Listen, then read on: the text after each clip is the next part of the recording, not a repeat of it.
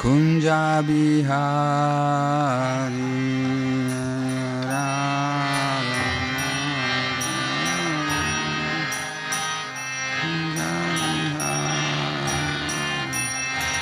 Jayo Radha Madhava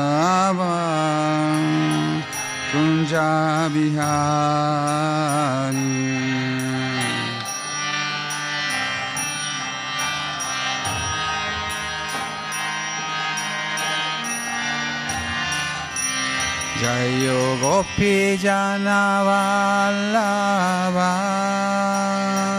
girivardhari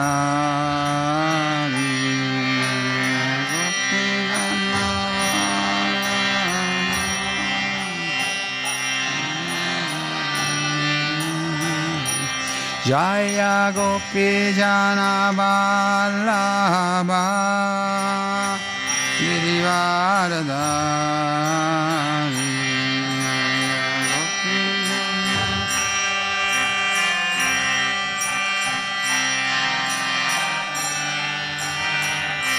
Yashodanandana Vraja Janarandana Yashodanandana Vraja Janarandana Yashodanandana Vraja Janarandana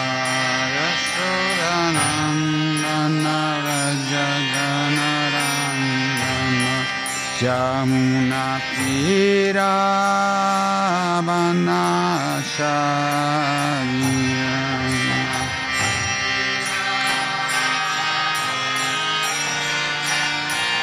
Yamuna Tira Vanashariya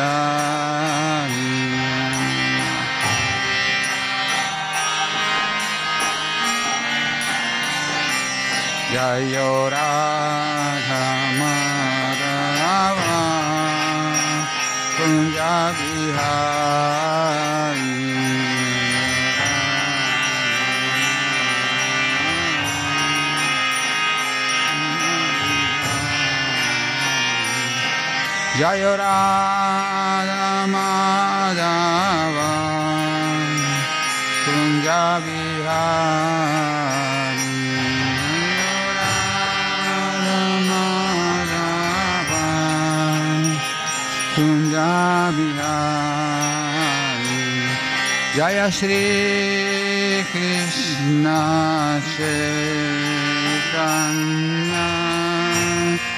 Prabhu Nityananda Shri Hadaita Gadada Shiva Sadi Gaura Bhaktavi Jaya Shri Krishna Chaitanya Prabhu Nityananda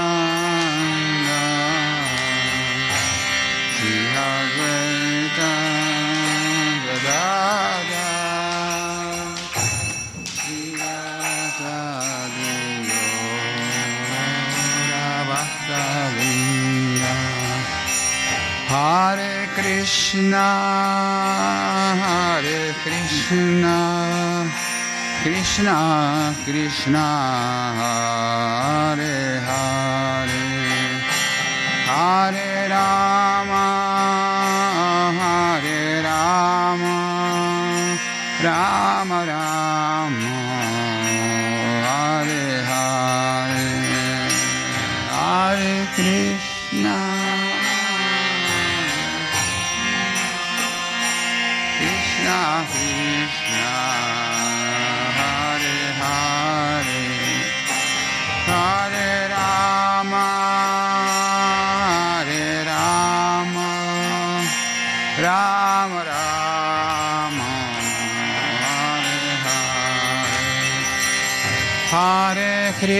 Krishna, Hare Krishna, Krishna Krishna, Hare Hare, Hare Rama, Hare Rama, Rama Rama.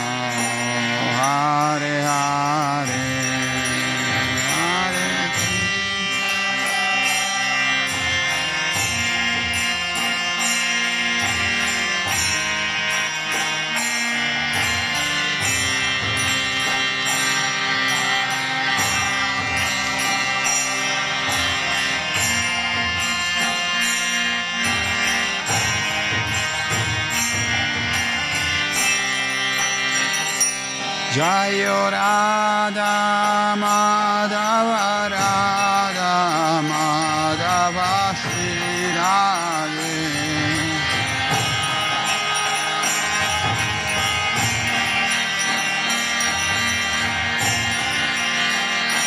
Jayo Radha Vraja Sundara Radha Vraja Sundara Shri Radhe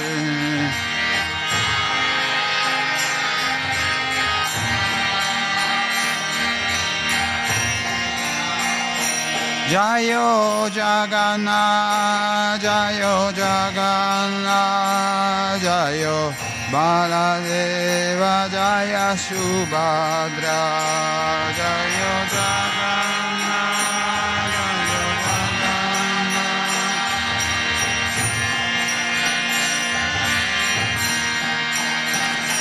Jaya Nitai Goranga, Nitai Goranga, Nitai গৌরাঙ্গা জয়া নিতাই গৌরাঙ্গা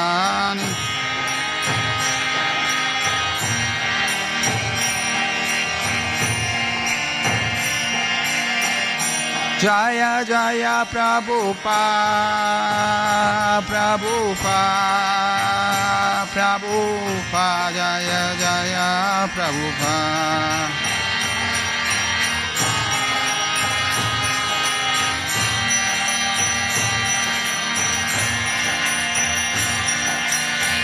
Jai Jai Gurudev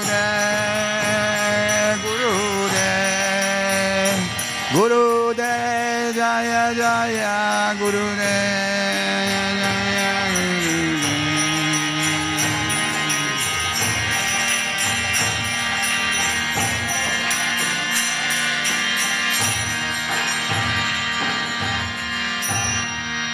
Gora Pemanam de Haribo. Shira Prabhupada Ki Jai, Shri Radhamadava Ki Jai.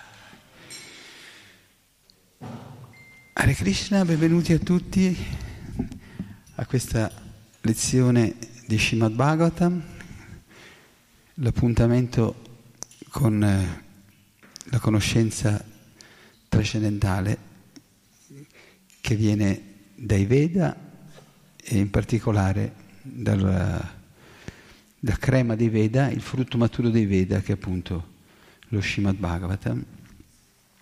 E oggi leggeremo dei versi molto belli, molto ispiranti. E salutiamo anche tutti quelli che ci seguono via internet. Om Namo Bhagavate Vasudevaya.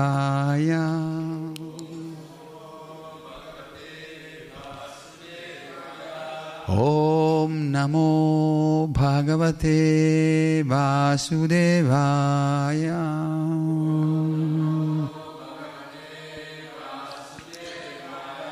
Om Namo Bhagavate Vasudevaya.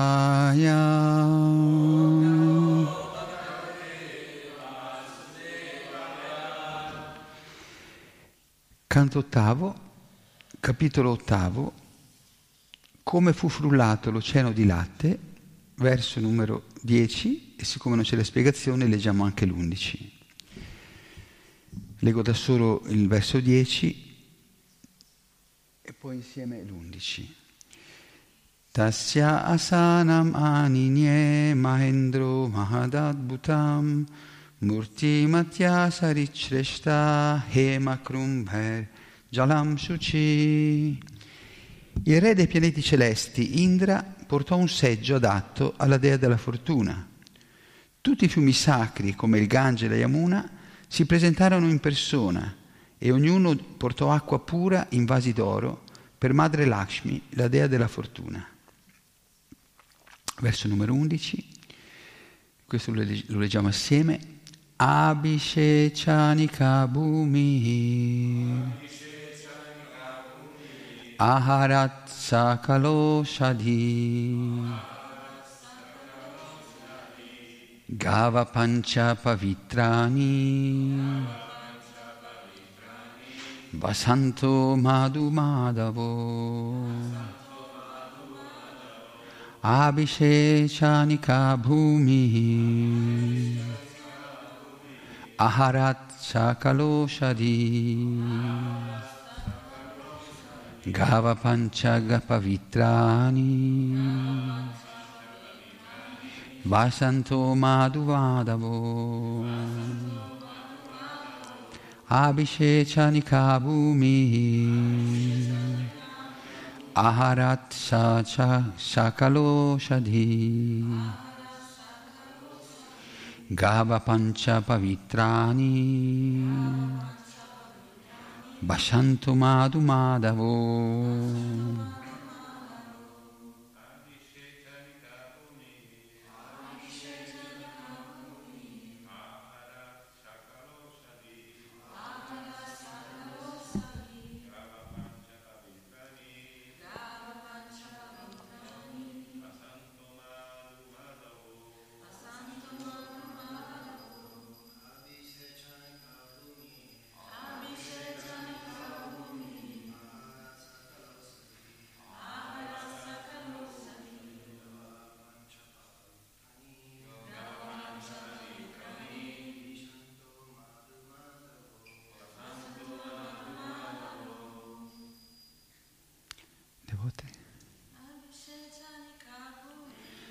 Abhishechanika bhumi Aharat sakalo shadi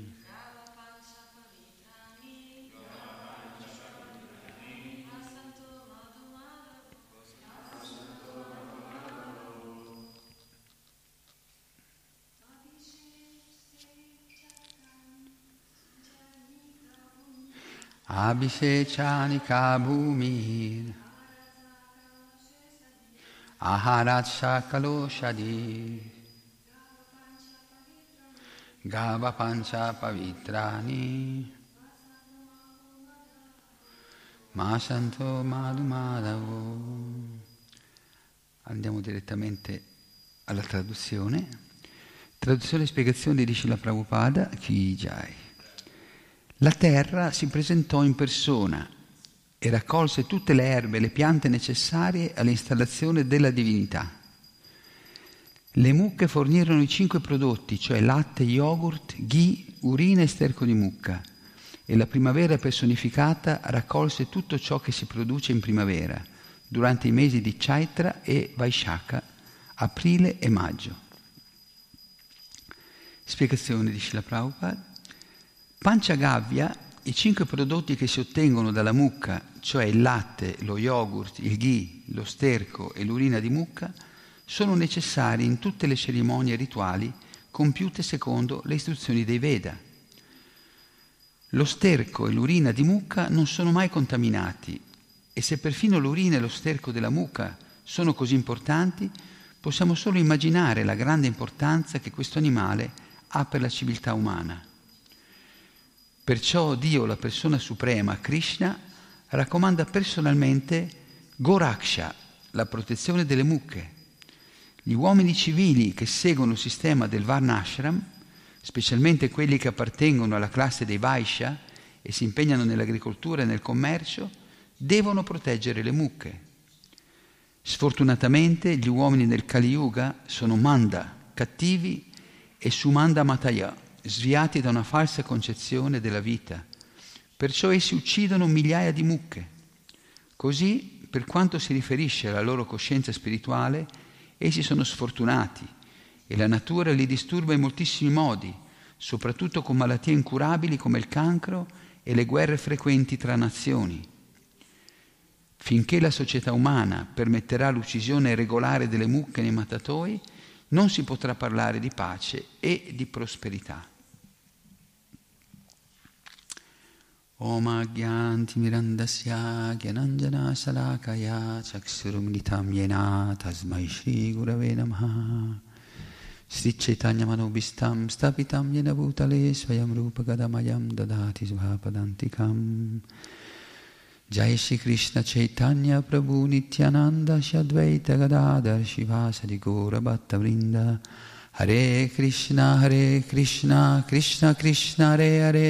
Hare Rama Hare Rama Rama Rama Hare Hare Vanchakalpatarubhyasya Kripa Sindhubhya Eva Cha Patitanam Pavanebhyo Vaishnavebhyo Namo Namaha.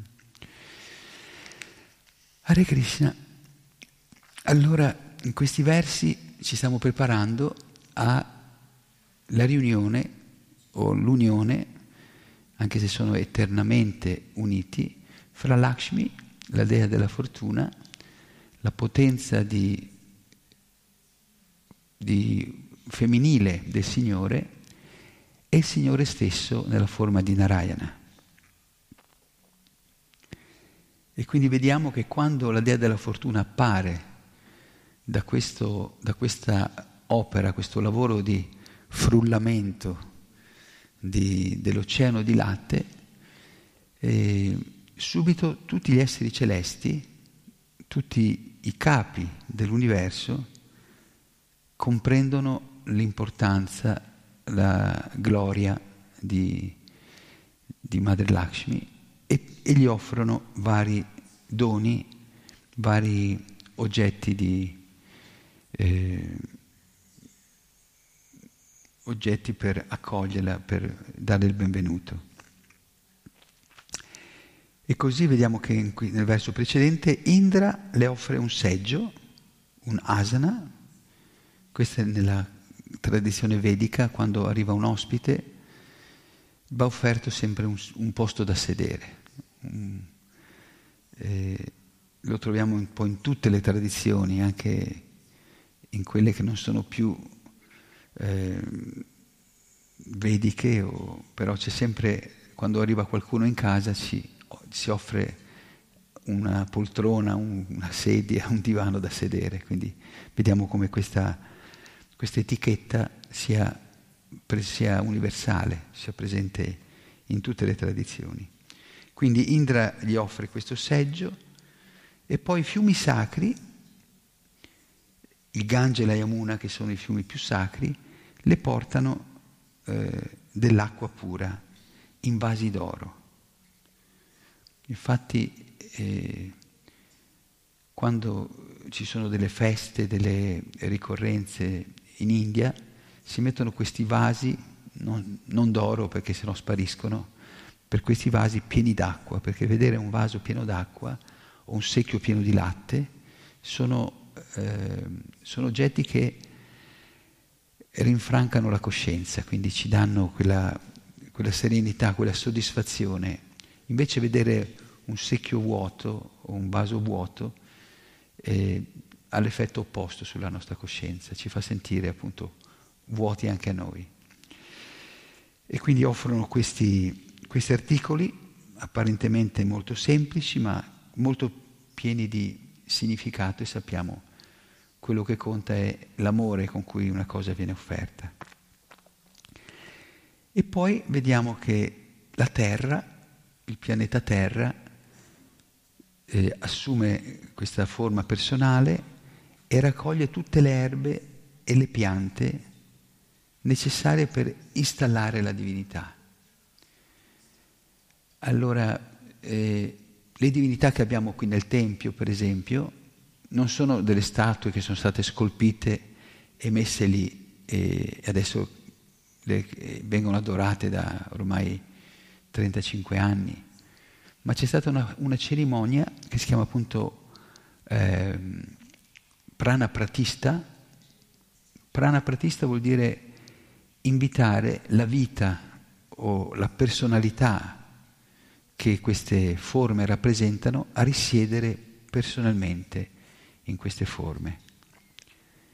E quindi vengono offerti vari, queste divinità vengono bagnate con vari vari elementi puri come l'acqua, lo yogurt, il latte, il ghee, lo sterco e l'urina di mucca.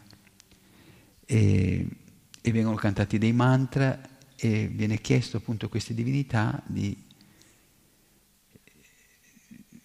alle, alle, alle divinità di venire a risiedere in queste forme, in queste forme che per noi sono visibili e che quindi possiamo servire in modo pratico, in modo diretto. E, ehm, e quindi la terra raccoglie queste erbe, queste piante e le mucche forniscono questi prodotti che sono appunto il latte, lo yogurt, il ghee, l'urina e lo sterco di mucca.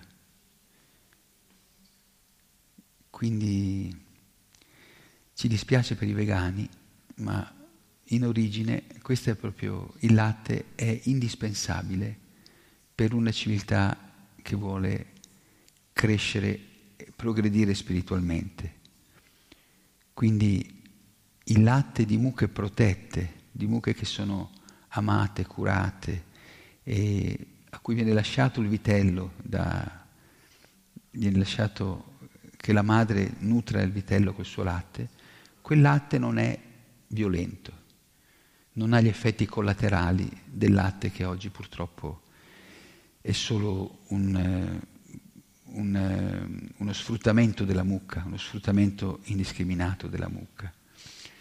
Per cui questo latte, yogurt, il ghee, per esempio, il ghee è considerato, non è neanche più considerato un latticino, anche se proviene dal latte, il latte indispensabile, la, la sua origine, ma quando si toglie la parte grassa, la caseina, nella Ayurveda è considerato un, un olio. E questo, questo burro chiarificato, olio, olio, di, olio, di, latte, possiamo chiamarlo, l'olio del latte, eh, viene, è proprio il, l'ingrediente indispensabile per i sacrifici, per invitare il Signore nella forma del fuoco sacro ad accettare le offerte.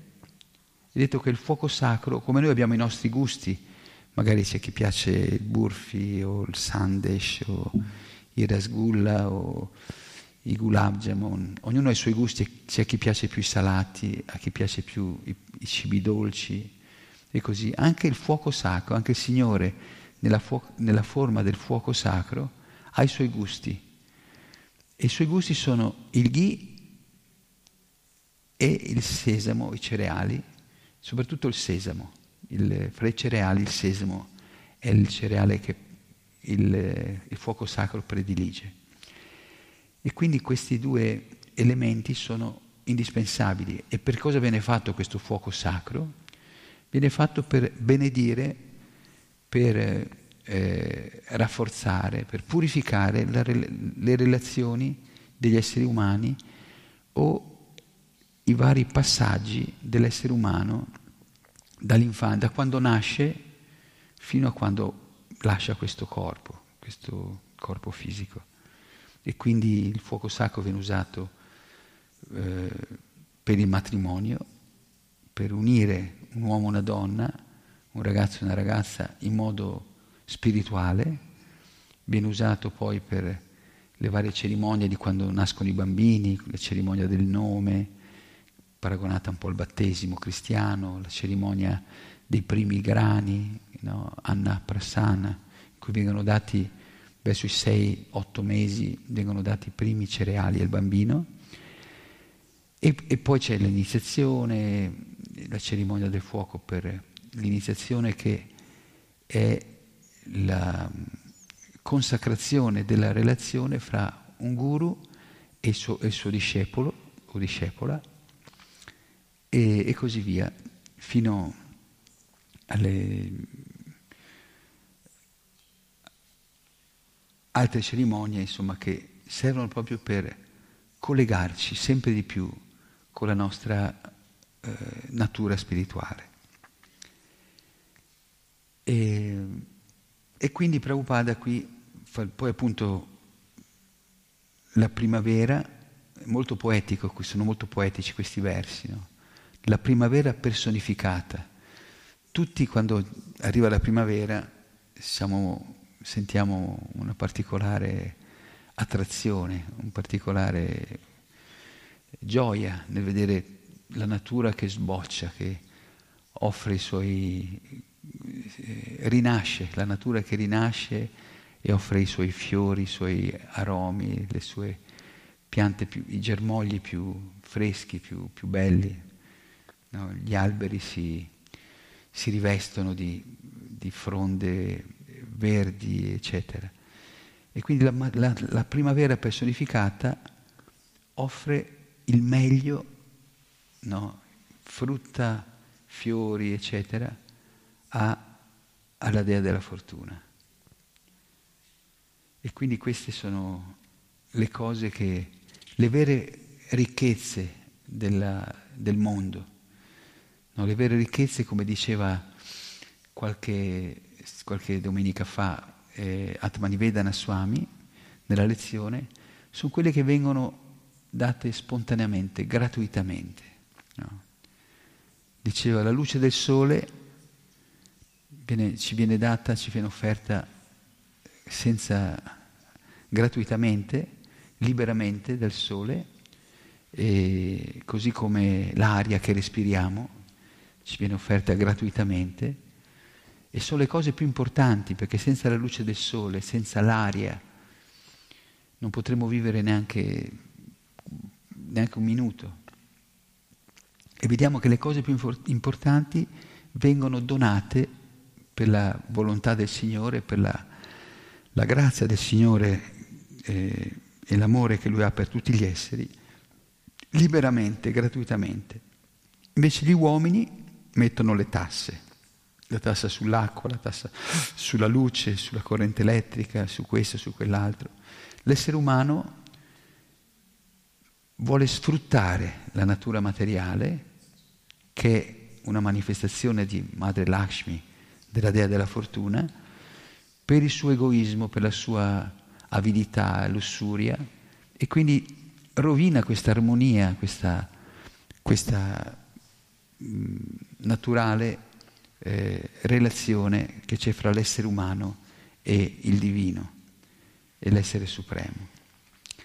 E quando e vediamo che in queste radicali proprio la mucca è l'animale più eh, sfruttato, più maltrattato, più massacrato, più sterminato in, in, su vasta scala.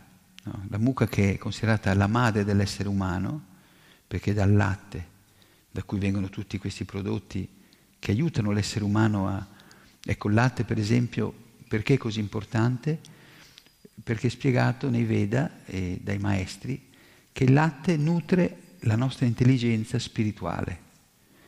Quindi uno può avere un corpo sanissimo mangiando vegano, può essere fortissimo, sembra che l'uomo più forte del mondo sia vegano, non gli mancherà nulla come forza fisica, ma gli manca l'intelligenza spirituale per comprendere la propria natura spirituale e la sua relazione con Dio, l'esistenza di Dio. Infatti purtroppo eh, vediamo, conosco molti vegani che non gli importa nulla della spiritualità. Quindi anche se sono molto attenti a, non, a rispettare ogni forma di vita, non prendono neanche il miele per non per non sfruttare le api, per non causare violenza alle api, quindi rispettano perfino gli insetti, ma poi non hanno nessun rispetto, nessuna coscienza dell'essere supremo, del Signore supremo. Quindi uno può dire a che serve eh, essere così, eh, così meticolosi nel rispettare tutte le forme di vita se poi non rispettiamo la forma di vita suprema, che è quella del Signore Krishna Narayana o, o Dio come lo vogliamo chiamare. Quindi questo è il, il problema, o possiamo dire il motivo per cui quest'era è così, così oscura, così piena di problemi, di ansie, di sofferenze, di violenze e così via, perché vengono distrutti in modo sistematico proprio le, le fonti stesse della, del benessere. Quindi la mucca, e sappiamo, Shishirada Vrajasundara Kijai, che il bue, il toro, non era, non era meno importante della mucca. Come la mucca era considerata una delle madri dell'essere, dell'essere umano, il toro, il bue, che arava i campi e permetteva quindi le, di produrre i cereali, di produrre i grani con cui si fanno i, i vari pani, ciapati, eccetera, i, che i grani sono molto importanti per la salute, questo, questo lavoro veniva fatto dai buoi.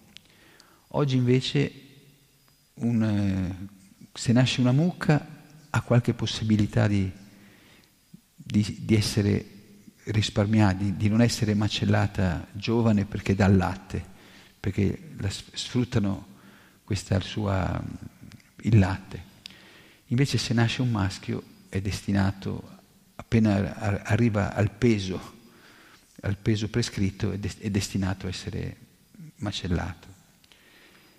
E quindi come si può parlare di pace, parlare di, di amore, di armonia, di unione fra le nazioni, quando quello che mangiamo è violenza pura verso gli animali più importanti e più cari al Signore. C'è un, c'è un famoso dibattito che in Australia, nella in questo auditorium a Sydney, eh, che con, può ospitare 3.000 persone. C'è stato questo dibattito molto interessante. C'erano tre esperti mondiali che, che dovevano... Il, il tema era perché togliere la carne dal nostro menù. E c'erano quelli che dicevano perché non togliere la carne dal nostro menù.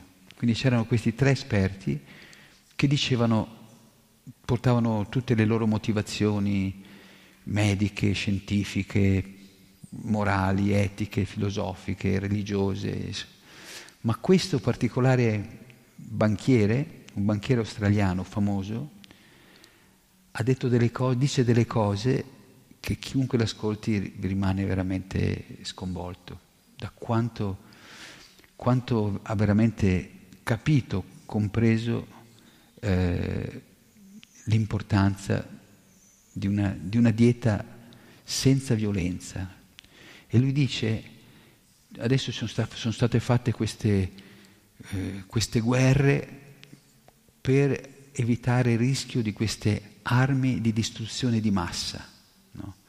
le armi di, di distruzione di massa che qualcuno può produrre queste armi e distruggere migliaia, milioni di esseri umani, e lui dice le armi di distruzione di massa sono il coltello e la forchetta nel piatto che ogni giorno, ogni, anzi, eh, praticamente costantemente eh, si nutrono, ci fanno nutrire di questa carne di poveri animali che sono stati allevati in modi allucinanti e uccisi in modi allucinanti, in modi or- tremendi. Quindi questa, questa è la distruzione di massa che continuiamo a portare avanti in nome della civiltà che l'essere umano adesso si è evoluto e allora adesso non ha più bisogno di andare a caccia, ma se la trova lì nel, nel supermercato, nel centro commerciale, la carne è già bella pronta, confezionata, non sente nessun urlo, non, non vede sangue spruzzare, vede, e quindi pensa che sia tutto, tutto, tutto a posto, ma sappiamo che le leggi universali non, non ammettono ignoranza.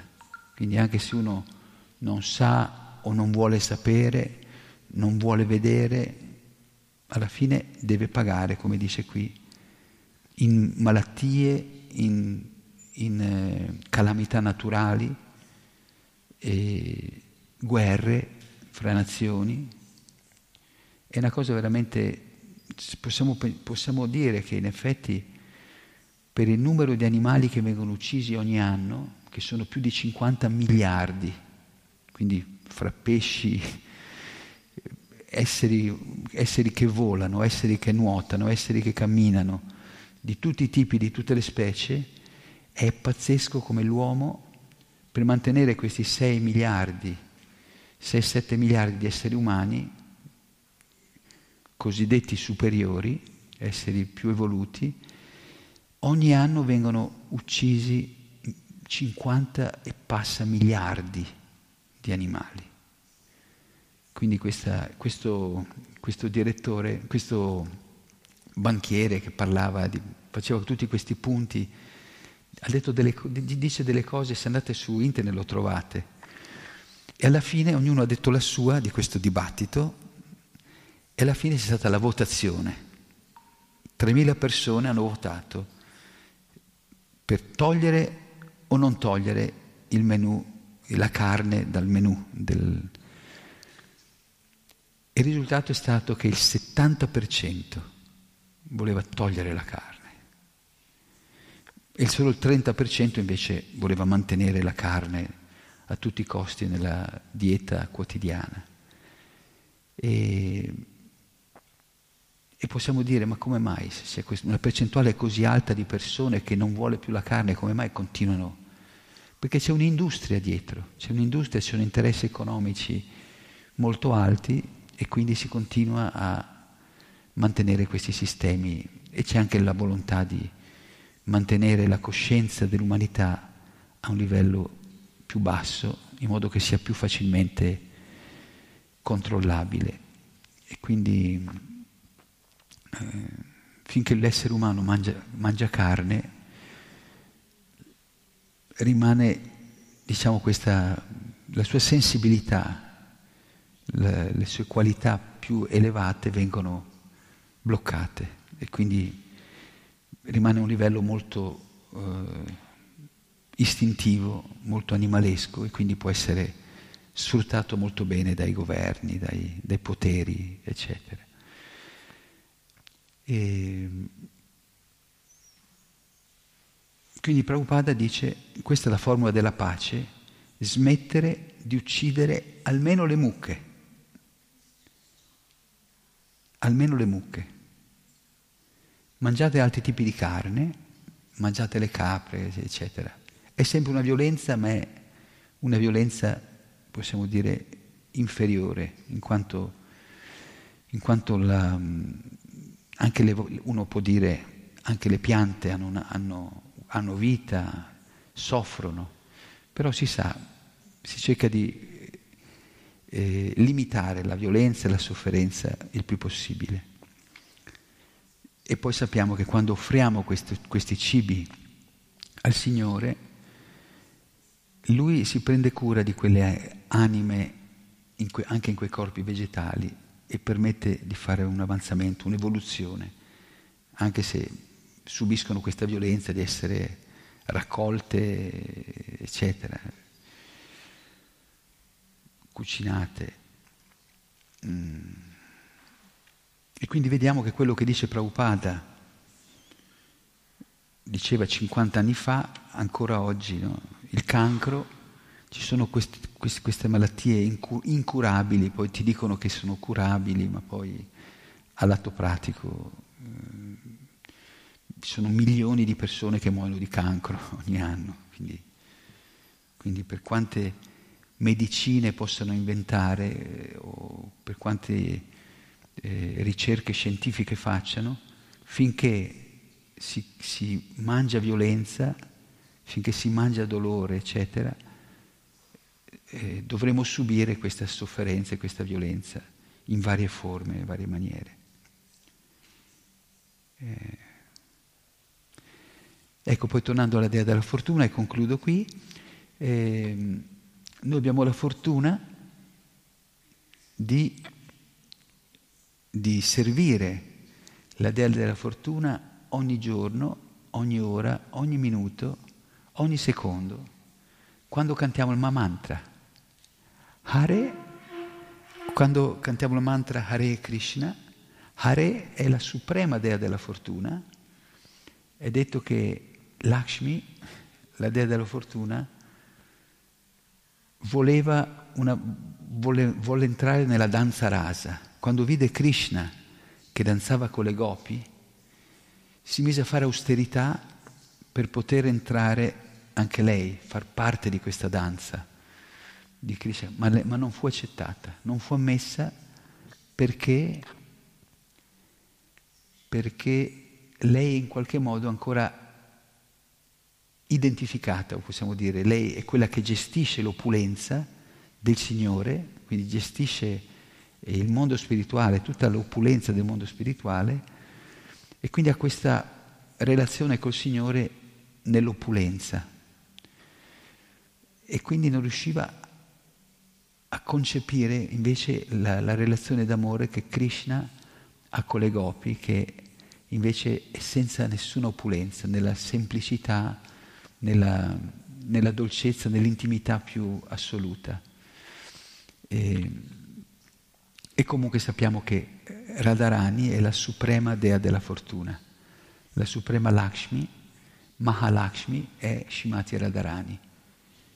È l'origine, come Krishna è l'origine di tutti i Vishnu Tattva, di Narayana, eccetera, così Radharani è l'origine di tutti i, i Sri Tattva, cioè tutte le, le espansioni femminili, tutte le divinità femminili provengono da Shimati Radharani.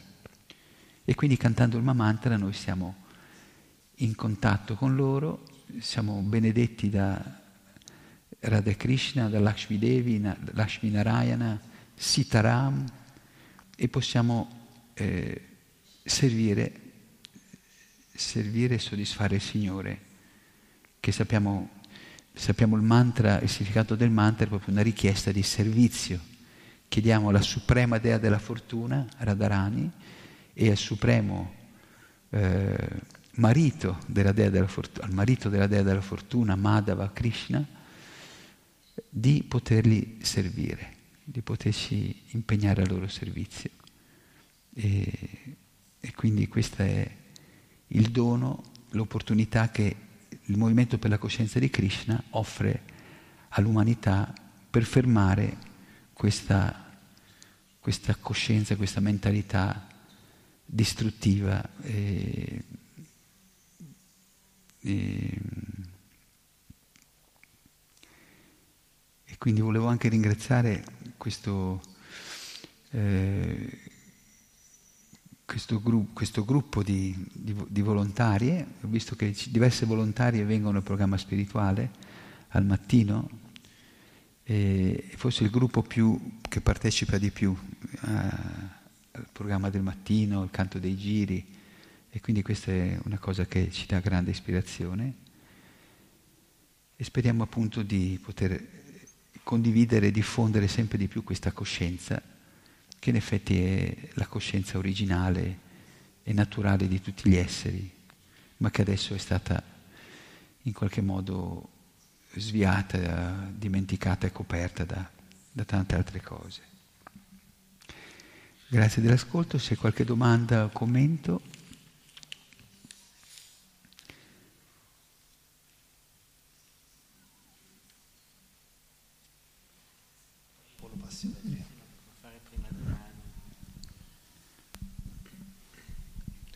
Io volevo aggiungere un paio di cose, visto che le mucche sono un argomento che eh, piace, di cui mi piace sempre parlare. Le mucche, i tori, i buoi, come uno vuole, la differenza è poca.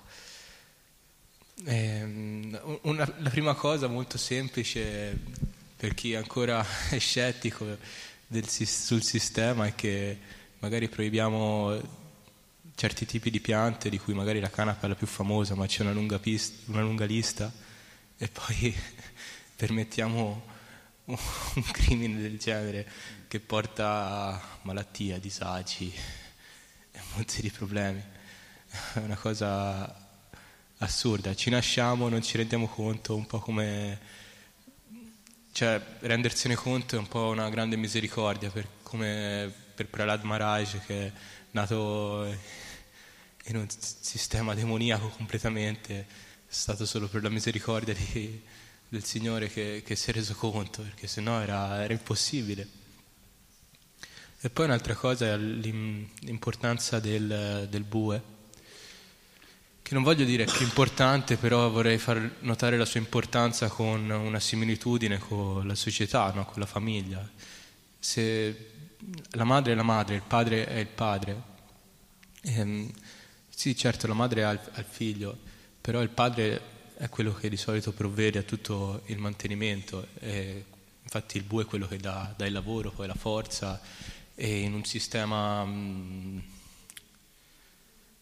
sano, in teoria dovrebbe, si dovrebbe riuscire a fare tutto l'uomo e il bue potrebbe riuscire a, a, a mantenere l'uomo e la sua famiglia e il bue in un certo senso la, la, la mucca e, e, i vitelli.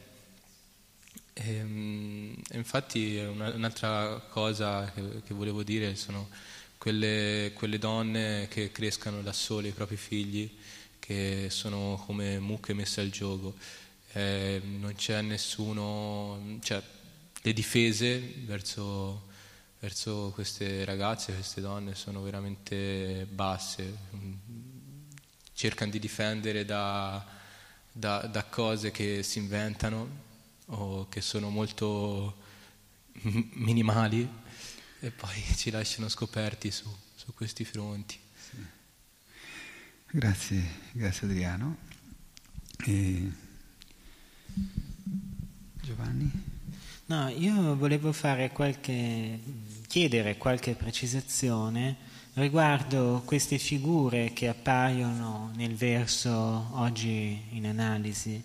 Eh, a parte infatti il discorso della mucca, eh, sì, ci sono questa primavera personificata, ecco, ma adesso forse ne cita anche una, la terra e la, primavera personificata. personificata. Ecco, la terra è una delle spose, mi pare, di Krishna ma mm, se si possono magari spendere un po' di parole su queste due figure, anche la primavera personificata che mi ricorda il quadro di Botticelli, la primavera, ma è effettivamente che, che cos'è una divinità, una persona, quindi c'è una divinità per ogni stagione? Sì, ci sono, secondo nella cultura, nella, nella conoscenza dei Veda, vediamo che dietro ogni energia c'è la sua personalità quindi può sembrare un po' antropomorfico come concetto, ma in realtà vediamo che anche all'atto pratico non esiste un'energia senza una fonte personale. L'esempio pratico possiamo fare è quello della luce, uno dice, ma la, la luce non è personale. Sì, non è personale, quella luce che vediamo nella lampadina, ma se seguiamo quel filo e andiamo alla centrale elettrica, c'è un ingegnere che ha, ha, ha, creato quella centrale elettrica, c'è sempre una personalità. Se abbiamo l'intelligenza e l'umiltà per andare all'origine delle cose, troveremo che dietro ogni cosa c'è una personalità che la gestisce, la, la dirige. Così eh, anche a livello, possiamo dire, universale, l'universo, possiamo dire, è un'energia vastissima, ma ha una sua origine personale, che è Vishnu, Garbhodakashai Vishnu, che... E così eh, come noi no, abbiamo questo corpo, abbiamo varie energie che gestiamo, no, fisiche, mentali, eh, emotive, eccetera, ma noi siamo la, perso- la persona, è la persona che gestisce queste cose. Quando la persona come coscienza, come essere spirituale, lascia questo corpo, questo corpo diventa come una macchina vuota, un, un sacco vuoto che non funziona più, tutto si spegne. Quindi ecco, ogni, dietro ogni elemento, anche la primavera, nel mondo spirituale questo è proprio, possiamo dire, palese, no? tutto, eh, tutto si predispone anche gli alberi, anche le pietre, è tutto, è tutto cosciente nel mondo spirituale.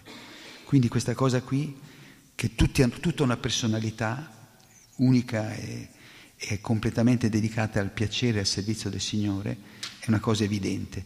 Quando invece si scende nel, nel livello materiale si perde questa, questa concezione, questa relazione fra l'oggetto e la sua, la sua origine o l'energia e il suo energetico. Però è, è così. E un'ultima cosa che volevo citare sull'umiltà, eh, tratta da Radhana Swami, molte volte pensiamo che umiltà sia qualcosa di, a livello materiale, vista come una debolezza, ma l'umiltà non è debolezza, non significa buttarsi giù o deprimersi, la depressione non è umiltà, è falso ego frustrato. Umiltà significa essere privi di falso ego, ma vedere veramente il potere superiore che c'è in noi e come funziona e diventare strumenti di quel potere, senza egoismo. Quindi, e questo tipo di umiltà ci libera, apre ci dà gioia, ci dà gioia perché apre il nostro cuore a ricevere la grazia. E, e c'è l'esempio di grandi santi, sono persone molto semplici che amano Dio e amano tutti, e tutti gli esseri perché vedono tutti parti di Dio. E così Srila Prabhupada anche lui per il suo amore, per, per il suo amore verso Krishna ha fatto questa, questa opera incredibile di portare questa conoscenza, questo messaggio eh, veramente elevato, puro, in tutto il mondo eh, in così poco tempo. Ok. Srila Prabhupada ki jai, Srimad Bhagavatam Grantaraj ki, Shri Krishna Bhagavan ki jai, Gora Bhattavrinda ki